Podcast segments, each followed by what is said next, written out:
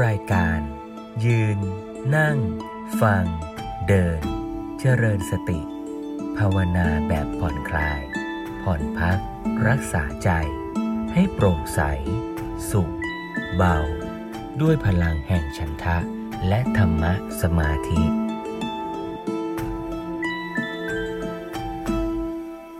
เราได้ฟังธรรมบรรยายของหลวงพ่อสมเด็จ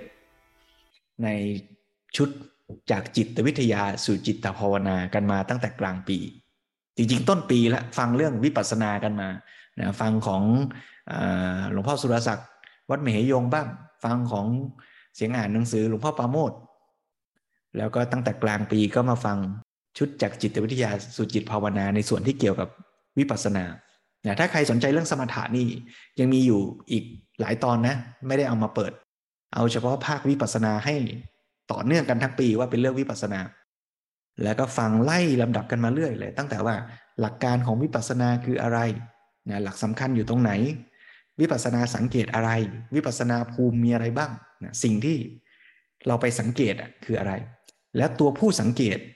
คือสภาวะของจิตใจที่จะไปสังเกตเนี่ยต้องเป็นสภาวะจิตที่มีคุณภาพ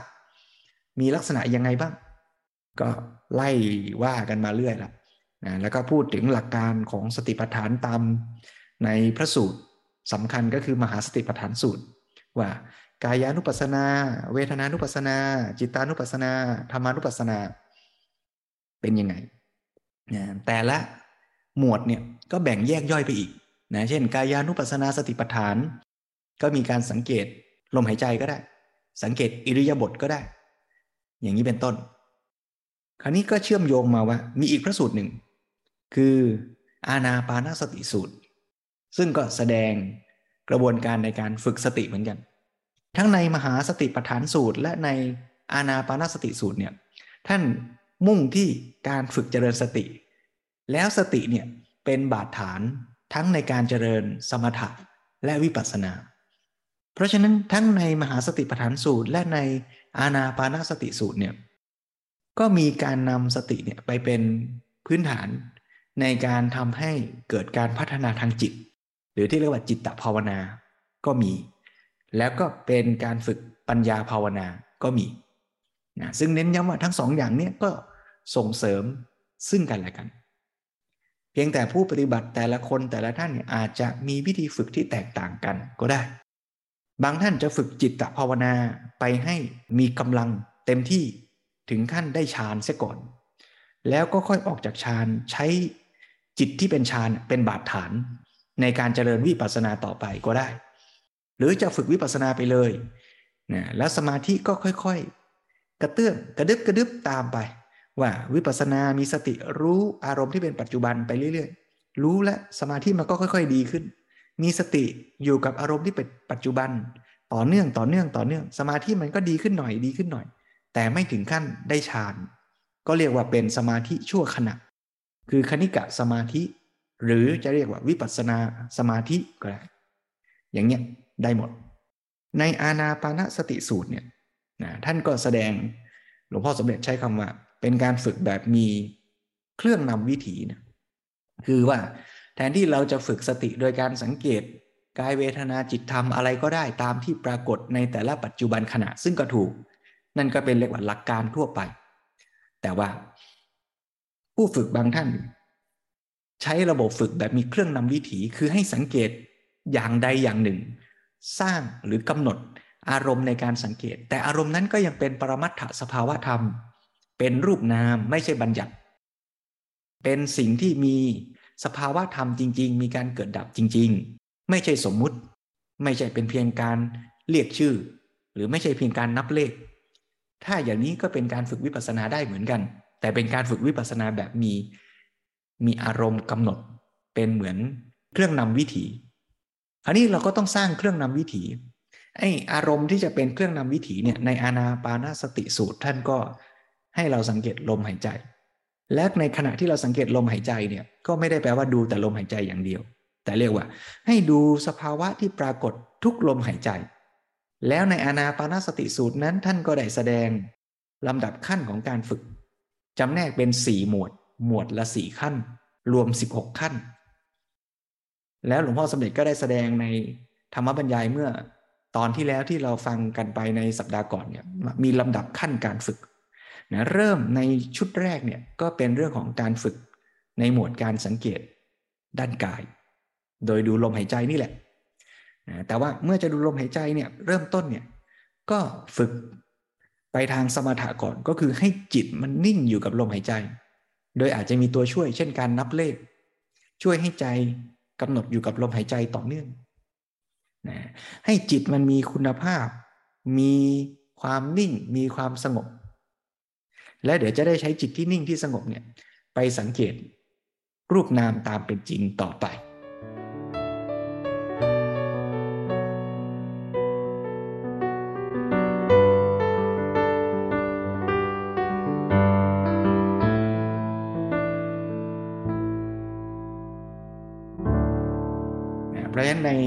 ลำดับต่อจากนี้เนี่ยเราก็จะมาฟังธรรมบรรยายของหลวงพ่อสมเด็จต่อไป ซึ่งจะมี 4 ตอน เรียงลำดับต่อกันไป ก็คือการอธิบายอาณาปานาสติสูตร 4 ข้อแรกที่เป็นหมวดกายานุปัสสนา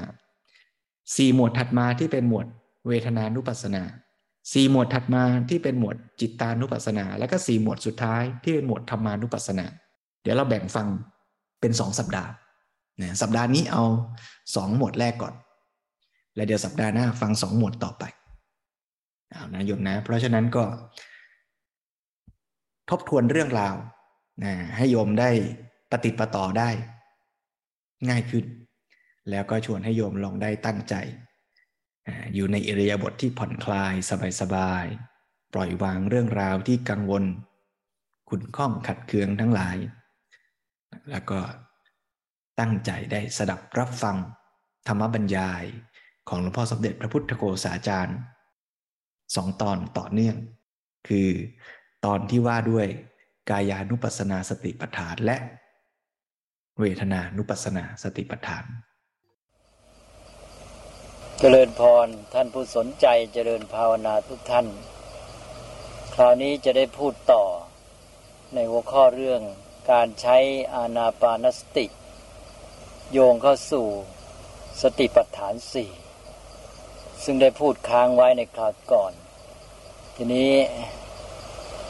คราวที่แล้วนี้ได้พูดมาถึงลำดับการปฏิบัติ ในการ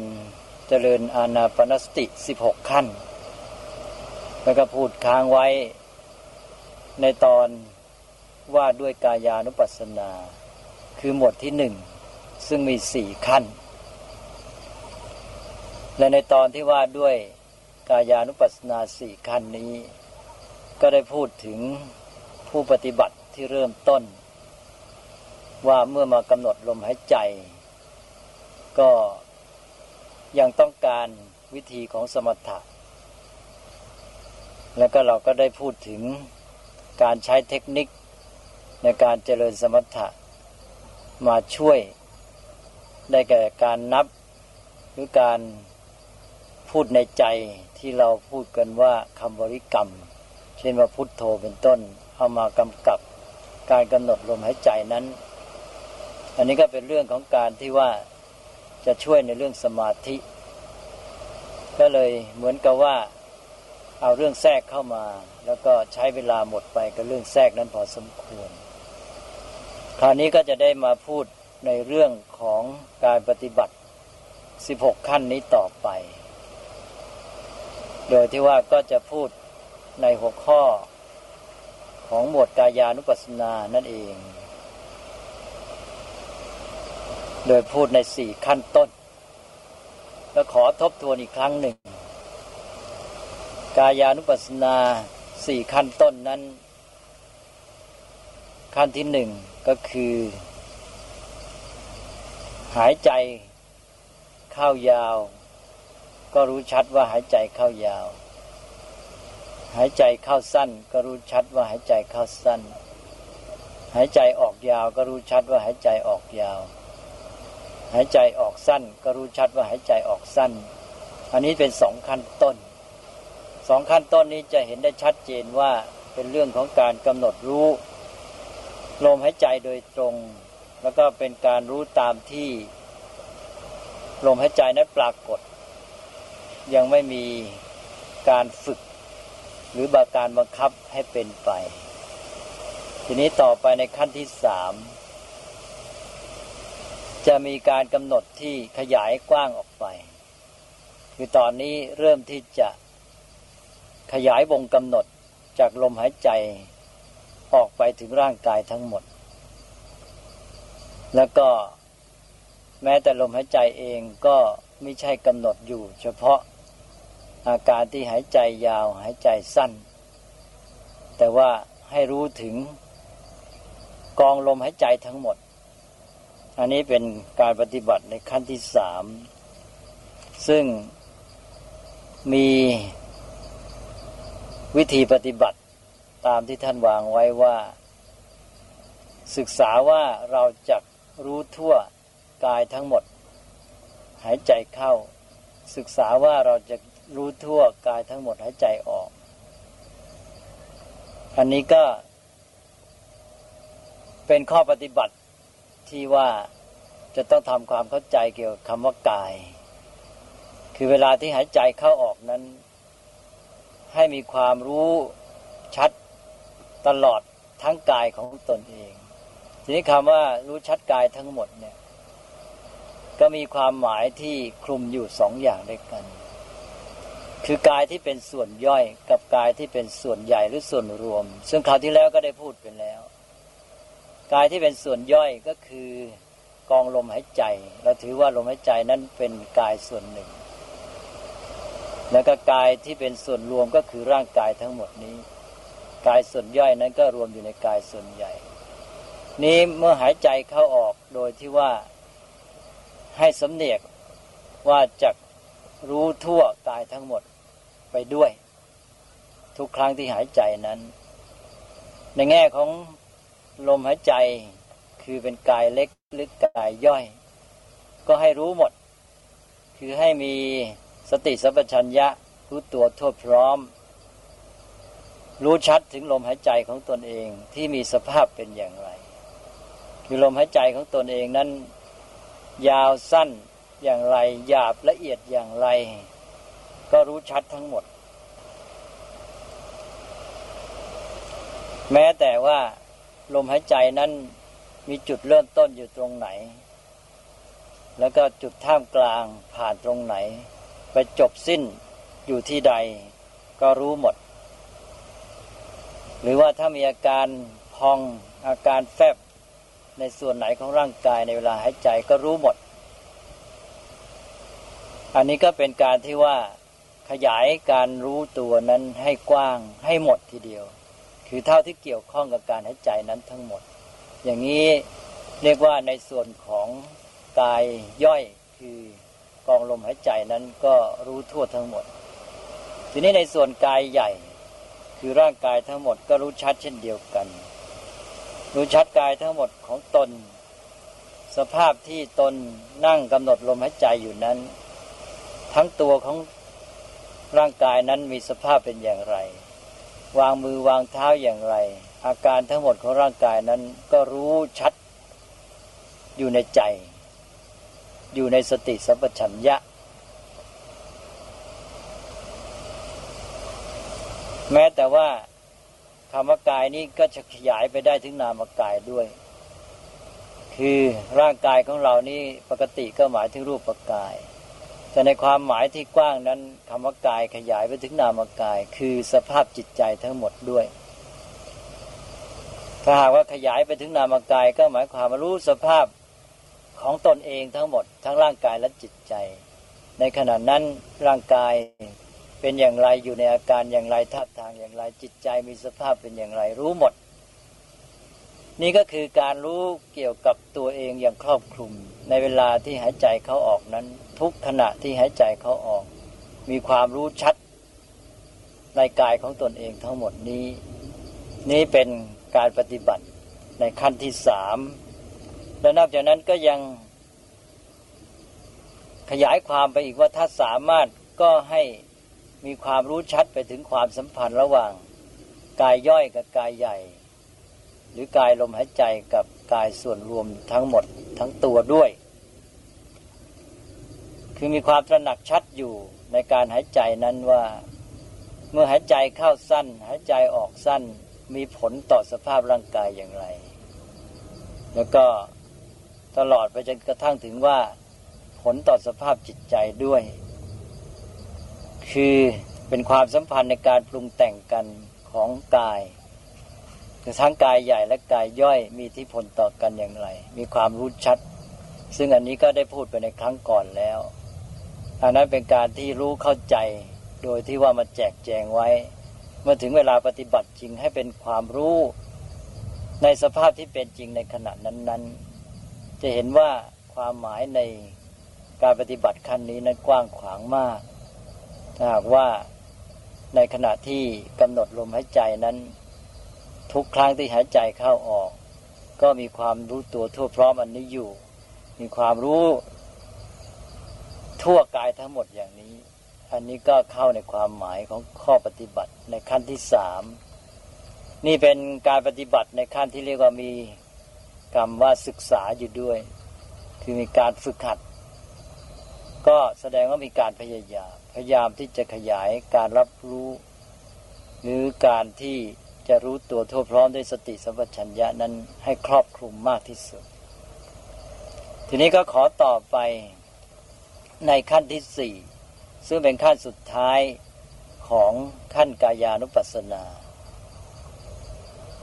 ข้อปฏิบัติก็บอกว่าศึกษาว่าจักผ่อนระงับกายสังขารหายใจเข้า ศึกษาว่าจักผ่อนระงับกายสังขารหายใจออกคำว่าผ่อนระงับกายสังขารกายสังขารได้พูดกันมาแล้วว่าได้แก่ลมหายใจที่ปรุงแต่ง ร่างกาย เพราะฉะนั้นที่ว่าผ่อนระงับกายสังขารก็คือผ่อนระงับลมหายใจนั่นเองที่ว่าผ่อนระงับนี้ไม่ใช่หมายความว่าไปกลั้นลมหายใจ การปฏิบัติในพุทธศาสนาไม่ใช่อย่างนั้น ที่จริงนั้นการปฏิบัติในขั้นนี้ก็เป็นการปฏิบัติ ต่อเนื่องมาจากขั้นที่สามนั่นเอง คือในขั้นที่สามนั้น เราได้รู้ได้เห็นมีความเข้าใจถึงความสัมพันธ์ ระหว่างกายทั้งหมดคือกายรวม กับลมหายใจที่เป็นกายย่อยที่มีอิทธิพลต่อกัน ตลอดจนกระทั่งถึงสภาพจิตใจด้วย เช่นอย่างที่พูดมาแล้วว่า เวลาคนเหนื่อยมาลมหายใจก็จะหยาบแรงถ้าหากว่ามีความสงบร่างกายได้พัก มีกิจกรรมน้อย ยิ่งมีจิตใจที่สบาย มีจิตใจที่ ผ่องใส ลมหายใจก็จะละเอียดประณีตมาก เราเข้าใจถึงสภาพความสัมพันธ์อันนั้นแล้ว ทีนี้ตอนนี้เรามาตั้งใจทำให้เกิดสภาพอย่างนั้นขึ้น ในข้อก่อนนั้นเราสังเกตเรารู้ถึงผลที่มีต่อกัน แต่มาถึงขั้นที่สี่นี้ เราควบคุมบังคับให้สภาพที่เราต้องการนี้เกิดขึ้น นี่หมายว่าเราทราบอยู่แล้วว่า สภาพที่ลมหายใจละเอียดอ่อน เป็นประโยชน์เกื้อกูลแก่ชีวิตทำให้ร่างกายก็สบายทำให้จิตใจก็สบาย เพราะฉะนั้นเราก็เลือกเอาการที่จะทำลมหายใจนี้ให้ละเอียดอ่อน นี่ก็คือการที่ว่าเราผ่อนระงับกายสังขาร ก็คือทำลมหายใจให้ละเอียดอ่อนประณีตและตอนนี้เราได้ปฏิบัติมาถึงขั้นนี้แล้ว การที่ทำลมหายใจ ให้ละเอียดอ่อนนั้นก็ทำไม่ยาก เพราะมีความโน้มเอียงที่จะเป็นอยู่แล้ว เนื่องจากการปฏิบัตินั้นทำให้จิตใจเราสงบมากขึ้น เมื่อจิตใจสงบมากขึ้น ลมหายใจก็ละเอียดลงไปอยู่แล้ว เพราะนั้นเราก็ใช้ความสามารถ และประสบการณ์ในการปฏิบัตินั่นเอง มาปฏิบัติต่อตอนเองในการที่บังคับลมหายใจ ก็คือทำลมหายใจนี้ให้ละเอียดอ่อนลงไป ซึ่งอาจจะบังคับโดยวิธีที่ว่าทำจิตให้สงบลงไป เมื่อทำจิตให้สงบลงไป ลมหายใจ ก็สงบละเอียดอ่อนลงไปด้วย หรือใช้วิธีของลมหายใจนั่นเองทำให้ลมหายใจละเอียดอ่อนขึ้น เหมือนอย่างที่ว่า ได้ยกตัวอย่างตอนก่อนว่าคนที่เหน็ดเหนื่อยมาเหนื่อยหอบ แล้วเขาก็ต้องหายใจแรงๆหายใจหยาบมาก เราก็ช่วยโดยวิธีที่ว่าให้ผ่อนลมหายใจยาวๆ แล้วก็จะช่วยให้ความเหน็ดเหนื่อยนั้นบรรเทาลงไปอันนี้เราใช้ในกรณีที่ละเอียดอ่อนยิ่งขึ้น ก็เหมือนกันเมื่อใช้ในกรณีที่หยาบได้ กรณีที่ละเอียดอ่อนเมื่อฝึกไฟนี้ ก็มีความประณีตมีความชำนาญขึ้นก็สามารถมาใช้การบังคับ ก็ไปอันว่าในขั้นที่สี่นี้ก็ผ่อนระงับลมหายใจที่เรียกว่ากายสังขารนั้นทำให้ละเอียดอ่อนขึ้น ให้เป็นไปได้ตามความต้องการ นี่ก็ฝึกในเรื่องนี้ให้มีความชำนาญ ซึ่งมันก็จะมีผลดีในขั้นที่เกี่ยวกับร่างกาย แล้วก็ที่มีอิทธิพลต่อจิตใจด้วยในขั้นต้นๆนี่ก็ เป็นการปฏิบัติในระดับที่เรียกว่ากายานุปัสสนา เป็นหมวดที่หนึ่งเมื่อเข้าใจหลักการอย่างนี้ก็ขอผ่านไป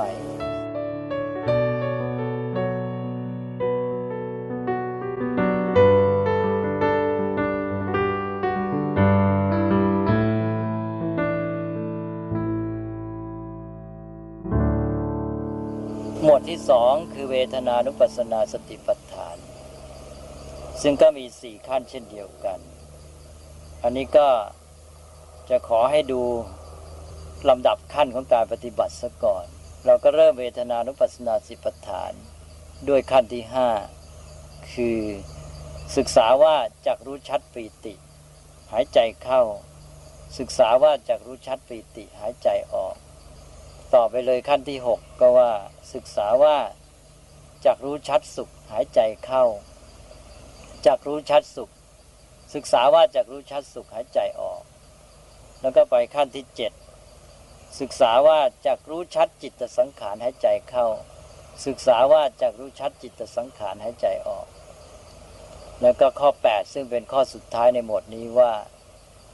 ศึกษาว่าจักผ่อนระงับจิตสังขารหายใจเข้า ศึกษาว่าจักผ่อนระงับจิตสังขารหายใจออก อันนี้ก็เริ่มได้ขั้นที่ห้ากับขั้นที่หกก็เป็นเรื่องของการรู้ชัดปีติและสุข ซึ่งได้พูดถึงความหมายมาแล้วว่าปีติเป็นอย่างไรสุขเป็นอย่างไรแล้วสองอย่างนี้ต่างกันอย่างไร มีความสัมพันธ์กันอย่างไร สภาพของปีติและสุขนี่มันก็เกิดขึ้น จากการที่เราปฏิบัติก้าวหน้าไปนี้เอง คือเมื่อ การปฏิบัติตามหลักอานาปานสติก้าวหน้ามากขึ้น เรากำหนดลมหายใจได้ดี มีความชัดเจน แล้วก็ทำให้เกิดผลต่อสภาพร่างกายที่ดี เมื่อปฏิบัติก้าวหน้าไปเกิดความสำเร็จแล้วได้รับผลดีอย่างนี้ก็เป็นธรรมดาที่ว่าเราจะยิ่งมีฉันทะในการปฏิบัติ เมื่อมีฉันทะในการปฏิบัติและปฏิบัติได้ก้าวหน้า สมดังฉันทะนั้น นั่นก็คือการได้สิ่งที่ต้องการ เมื่อได้อารมณ์ที่ต้องการ ก็เป็นธรรมดาว่าปีติจะเกิดขึ้นปิติความอิ่มใจหรือปลื้มใจเกิดขึ้นมา แล้วก็ย่อมตามมาด้วยความสุข อันนี้แหละก็เท่ากับว่า เรามีอารมณ์ที่มันเกิดขึ้นมาตามลำดับการปฏิบัติที่จะเป็นตัวกำหนดตัวที่จะเป็นวัตถุให้เราพิจารณา ถ้าหากว่าเราปฏิบัติ ในเชิงว่าสมาธิได้สำเร็จผลในการกำหนดลมหายใจนั้น การปฏิบัติถึงตอนนี้อาจจะได้ฌานแล้วก็ได้ เมื่อได้ฌานแล้วปิติสุขก็เกิดขึ้นในฌานในฐานะพิเอินองค์ฌานนั้น ก็แปลว่าในขั้นนี้เราอาจจะได้ปิติและสุขนั้นมาจากการได้ฌานหรือถ้ามิฉะนั้นก็ได้จากการปฏิบัติ เท่าที่เราได้ประสบความก้าวหน้านี้เอง เมื่อเราได้มีปีติและความสุขแล้ว โดยเฉพาะปีติเป็นตัวนำเนี่ย เราก็เลื่อนมามากำหนดตัวปีติและความสุขนี่แหละ เป็นจุดพิจารณาต่อไป ตอนนี้ก็คือการเปลี่ยนอารมณ์ การเปลี่ยนอารมณ์จากการที่ผ่อนระงับกายสังขาร ซึ่งเมื่อผ่อนระงับเพียงแต่ว่าผ่อนระงับกายสังขารได้ประสบความสำเร็จนี้ ตัวปิติก็เกิดขึ้นได้แล้ว พอปิติเกิดขึ้นแล้วเปลี่ยนจุด ที่กำหนดก็คือการที่เปลี่ยนมาสู่เวทนานุปัสสนาด้วย เพราะว่าปีติและสุขจัดเข้าในเวทนา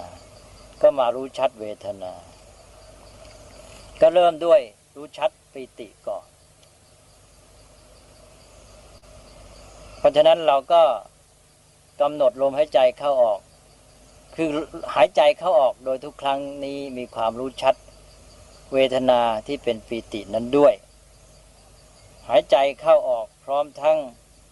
รู้ชัดและเสวยปีติสุขที่ตนมีอยู่ แล้วก็มีความรู้สนิทแนบแน่นชัดเจน จนกระตั้งชำนาญ ก็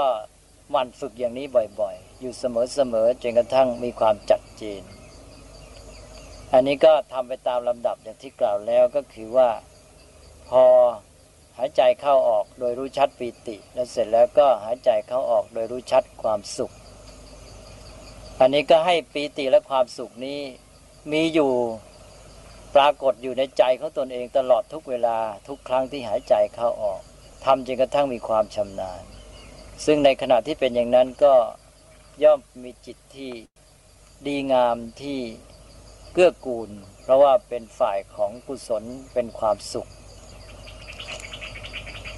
ต่อจากนั้นก็ก้าวไปสู่การปฏิบัติขั้นที่เจ็ด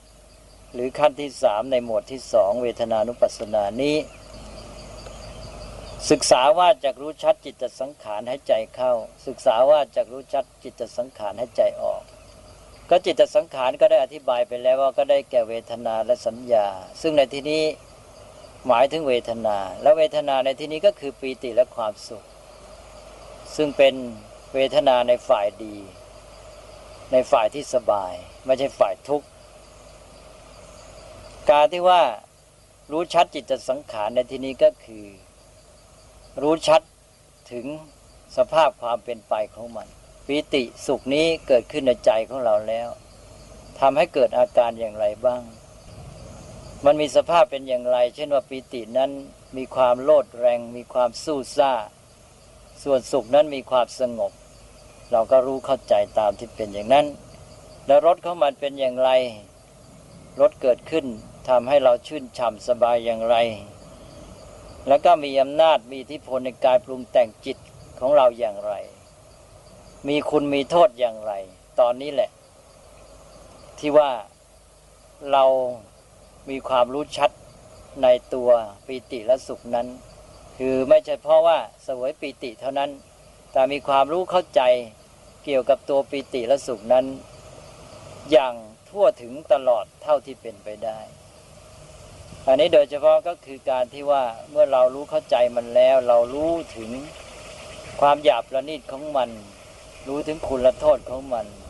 ปีติและสุขนั้น โดยเฉพาะปีตินั้นแม้จะมีคุณเป็นประโยชน์กับจิตใจ แต่มันก็ยังมีโทษ ยังเป็นของที่หยาบและอาจจะทำให้ กีดกั้นไม่ให้จิตของเราจเจริญก้าวหน้าต่อไปได้ ฉะนั้นในขั้นนี้ก็เป็นการที่ว่าหายใจเข้าออกโดยทุกเวลานี้มีความตระหนักรู้ ในจิตสังขารคือปีติสุขที่อยู่ในใจ มีความรู้เกี่ยวกับเรื่องของปีติสุขนั้น เท่าที่เป็นไปนี้อย่างทั่วตลอดที่สุด แล้วก็มีความรู้ชัดอย่างนี้ กำหนดไปจนกระทั่งมีความจัดเจนชำนาญ เมื่อจัดเจนชำนาญดีแล้วก็ก้าวสู่ขั้นต่อไป ขั้นต่อไปก็คือขั้นที่แปดทีนี้พอเรารู้ชัดเกี่ยวกับจิตสังขารดีแล้ว ตอนนี้เราก็มีทุนพร้อมบริบูรณ์ว่าเรารู้คุณรู้โทษอะไรแล้วเราก็เห็นว่า ถ้าหากว่าเราจะก้าวต่อไปนี้เราควรจะสามารถบังคับมันได้ ถ้าเราบังคับเวทนาคือจิตจะสังขารนี้ได้ ก็จะเป็นคุณเป็นประโยชน์แก่เรา เราบังคับในแง่ที่ว่าให้ฝ่ายดีเกิดขึ้น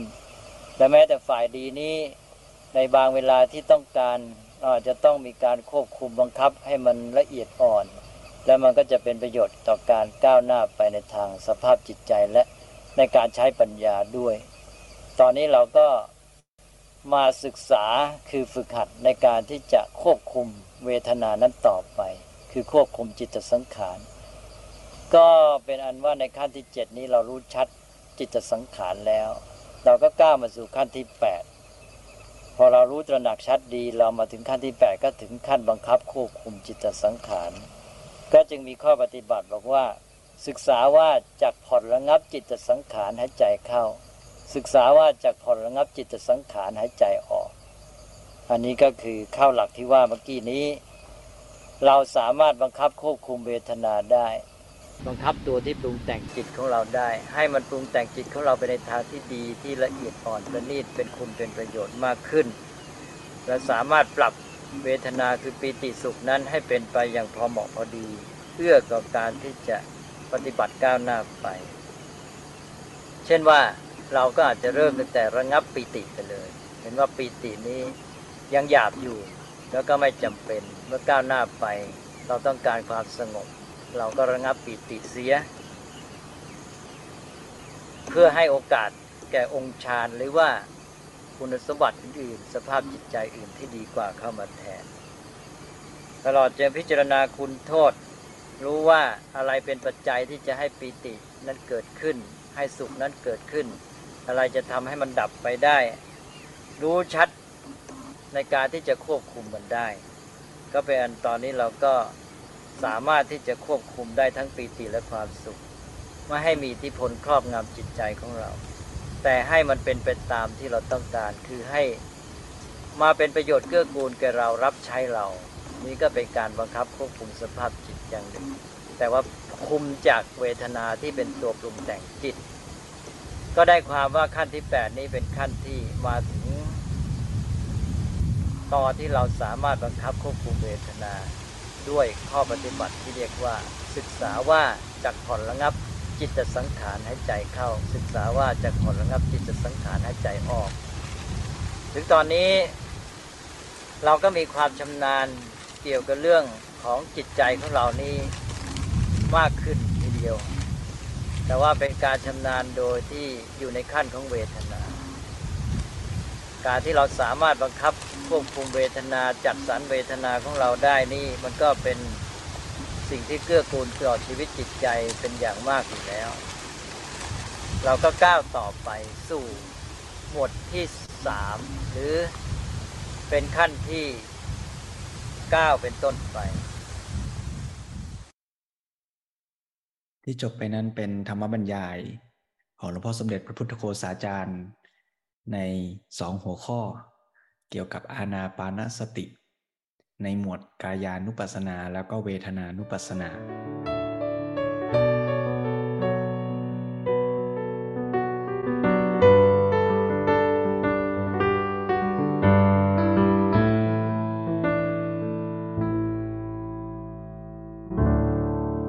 เมื่อทุกท่านได้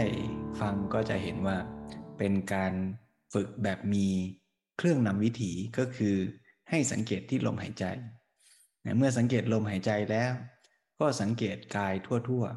ๆ ซึ่งลมหายใจก็เป็นกายส่วนย่อยในกายส่วนใหญ่รู้ตัวทั่วๆ ทุกลมหายใจเข้าทุกลมหายใจออก จิตจากเดิมที่ฟุ้งซ่านซัดสาย ซึมเศร้ามีนิวรณ์ต่างๆ ก็จะเริ่ม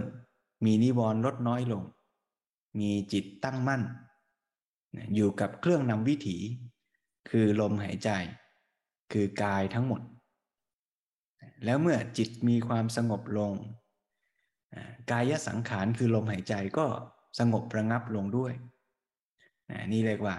เป็นการศึกษาหรือเป็นการฝึก ที่ค่อยๆทำให้กายสังขารนั้นสงบระงับ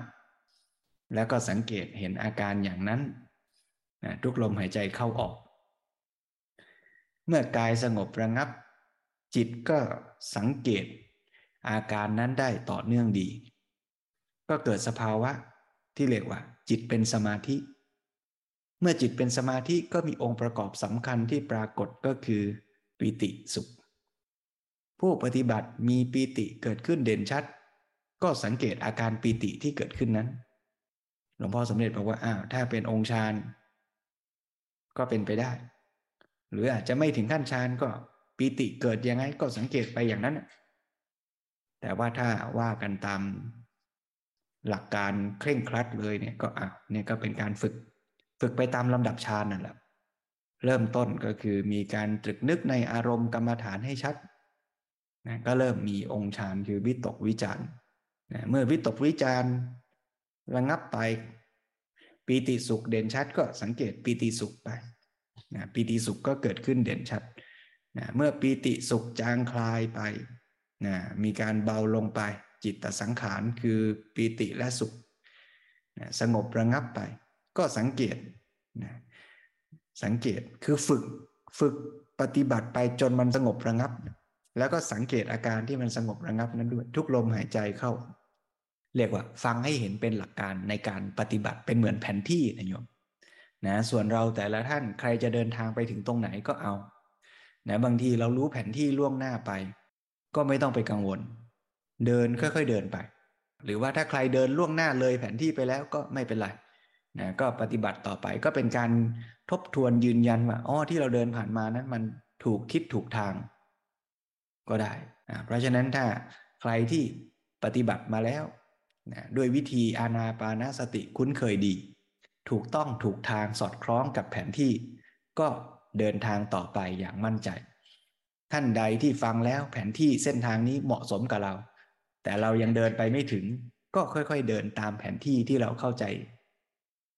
ต่อเนื่องต่อไป หรือถ้าใครรู้สึกว่าแผนที่เส้นทางนี้ไม่เหมาะกับเรา ก็มีแผนที่หรือเส้นทางอย่างอื่นอย่างที่ว่าคือการฝึกวิปัสสนานั้น จะฝึกโดยหลักการทั่วไป คือสังเกตสภาวะ รูปนาม ขันห้า หรือกายเวทนาจิตธรรม ตามที่ปรากฏด้วยวิธีอย่างอื่นก็ได้ ไม่ได้จำเป็นจะต้องฝึกด้วยการเริ่มที่กายานุปัสสนาสติปัฏฐาน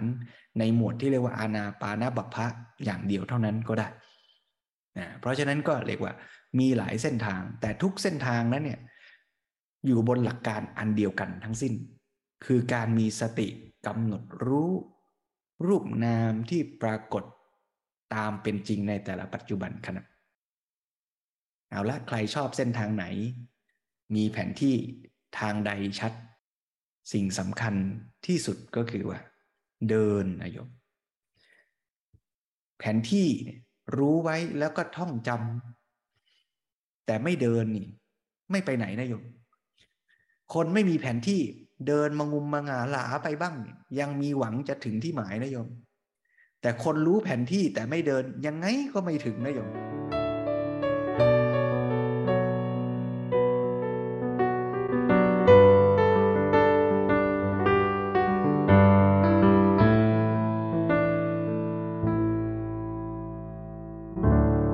เอาละเพราะฉะนั้นก็ใช้เวลาช่วงท้ายนี้ออกเดินทางเจริญสติร่วมกัน จนกว่าจะหมดเวลา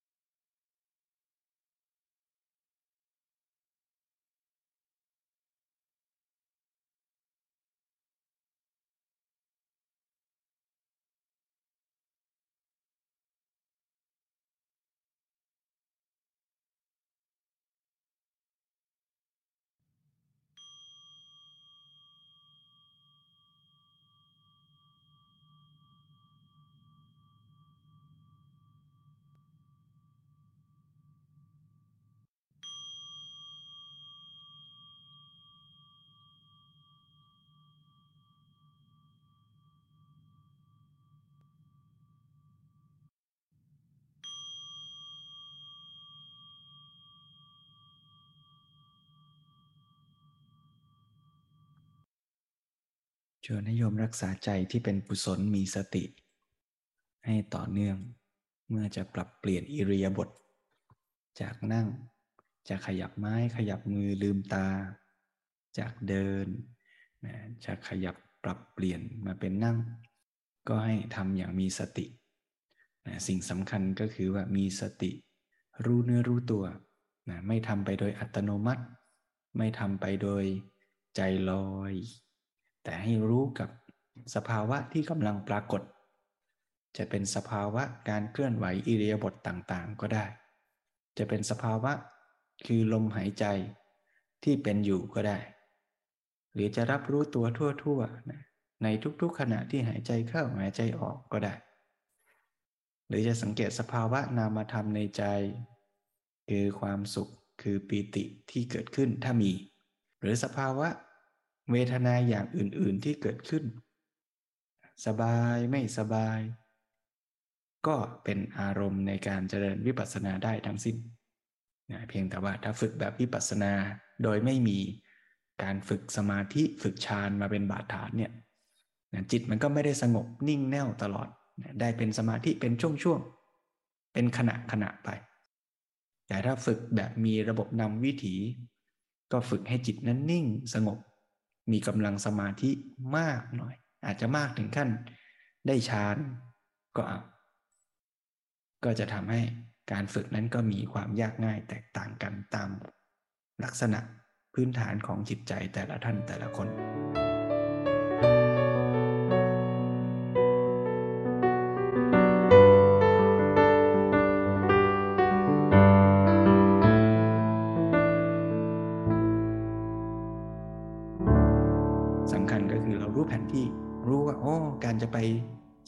นี่นะ มีไปได้หลายทาง แต่ยังไงก็ตามทุกเส้นทางต้องขึ้นเหนือ อาจจะเลี้ยวไปทางตะวันออกบ้าง ตะวันตกบ้าง แต่สุดท้ายมันต้องขึ้นเหนือ แล้วมันต้องมีแนวโน้มอากาศเย็นลงเรื่อยๆถ้าเรารู้หลักรู้แผนที่อย่างนี้เนี่ยจะเดินเส้นทางที่ต่างกันก็ไม่ต้องไปหงุดหงิดกันว่าทำไมเธอเดินคนละเส้นกับฉัน หรือว่าไปเป็นห่วงเพื่อน เอ้ยเพื่อนเดินผิดทางหรือเปล่า อาจจะถูกทางแต่คนละเส้น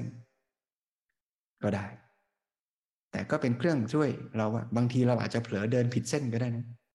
แผนที่ก็จะช่วยเตือนเราว่าโอ้ผิดเส้นทางแล้วเนี่ยทำไมเดินไปเดินมามันลงใต้ไปเรื่อยทำไมเดินไปเดินมาชักเริ่ม เห็นทะเลเห็นเกาะนะก็ต้องเริ่มเอะใจแล้วพรุ่งนี้เมื่อเราตื่นขึ้นมา ถ้าเรายังมีชีวิตอยู่ก็ใช้ชีวิตของเรา ในการทำบุญกุศล เจริญสติ ทำสิ่งทั้งหลายอย่างมีสติทำให้เกิดประโยชน์ทั้งแก่ตน แก่วงงาน กิจการรอบตัวของเราต่อไป หลักการใหญ่ก็คือว่า สังเกตสิ่งที่ปรากฏถ้าจะฝึกแบบมีเครื่องนำวิถี คือฝึกจิต จิตภาวนา ให้ได้สมาธิได้ฌานเป็นพื้นฐาน มันก็ช่วยให้ฝึกวิปัสสนาง่ายแบบหนึ่ง แต่ก็ต้องลงทุนสร้างเครื่องสร้างเครื่องนำวิถีก่อน ก็คือว่า ต้องฝึกจิตให้นิ่ง ให้เกิดสภาวะอย่างที่ว่านี้นะให้กายสังขารระงับ ให้ปีติสุขเกิดขึ้น ให้ปีติสุขระงับละเอียดขึ้นประณีตขึ้นระงับไป ก็ต้องฝึกเครื่องมือ แต่แน่นอนถ้าคุณฝึกเครื่องมือมาดี เครื่องมือนี้ก็จะเกื้อกูลต่อการเจริญวิปัสสนาได้เป็นอย่างมาก แต่ว่าถ้าไม่มีเครื่องมือชนิดนี้ก็วิปัสสนาได้แต่ว่าก็ทุลักทุเลหน่อย มันก็มีสมาธิบ้าง ไม่มีสมาธิบ้าง อะไรเงี้ยแต่ถามว่าได้ไหมได้อ่าก็อยู่ที่แต่ละท่านแล้วแหละว่า จะลงมือสร้างเครื่องมือก็ต้องลงทุนลงแรงลงเวลานะ แต่ถ้าได้เครื่องมือมาก็เดินทางง่ายแหละแต่ถ้าไม่เอาเครื่องมือก็เดินเลย จะไม่เก็บตังค์ซื้อรถก็เดินคราวนี้ก็ไม่รู้ว่าใครจะถึงก่อนนะ คนเก็บตังค์ซื้อรถเนี่ย อาจจะซื้อนะ่ะ เก็บตังค์นานอาจจะไม่ได้ลด หรือว่าพอได้ลดก็หมดเวลาพอดี ก็ไม่แน่ ส่วนอีกคนหนึ่งนั้นไม่ซื้อรถเดินไปเรื่อย ก็ทุลักทุเลหน่อย อาจจะไปได้ไกลก็ได้ แต่ถ้าว่าเราลองฝึกดูแล้ว เออ ซื้อรถนี่เหมาะกับเรานะเราก็เก็บตังไหว ฝึกไปมันก็ออจีบมันก็สงบไม่ยาก อย่างนี้ซื้อรถอาจจะคุ้มกว่า ซื้อแล้วเนี่ย พอได้รถปุ๊บขับปุ๊บไปนี่ ไปเร็วเลย ก็แล้วแต่อันนี้ตอบแทนไม่ได้แล้วนะ แต่ละท่านก็ต้องดูเอาแต่สำคัญก็คือลงมือปฏิบัติ ยืน นั่ง ฟัง เดิน เจริญสติ ด้วยพลังแห่งฉันทะ และธรรมะสมาธิ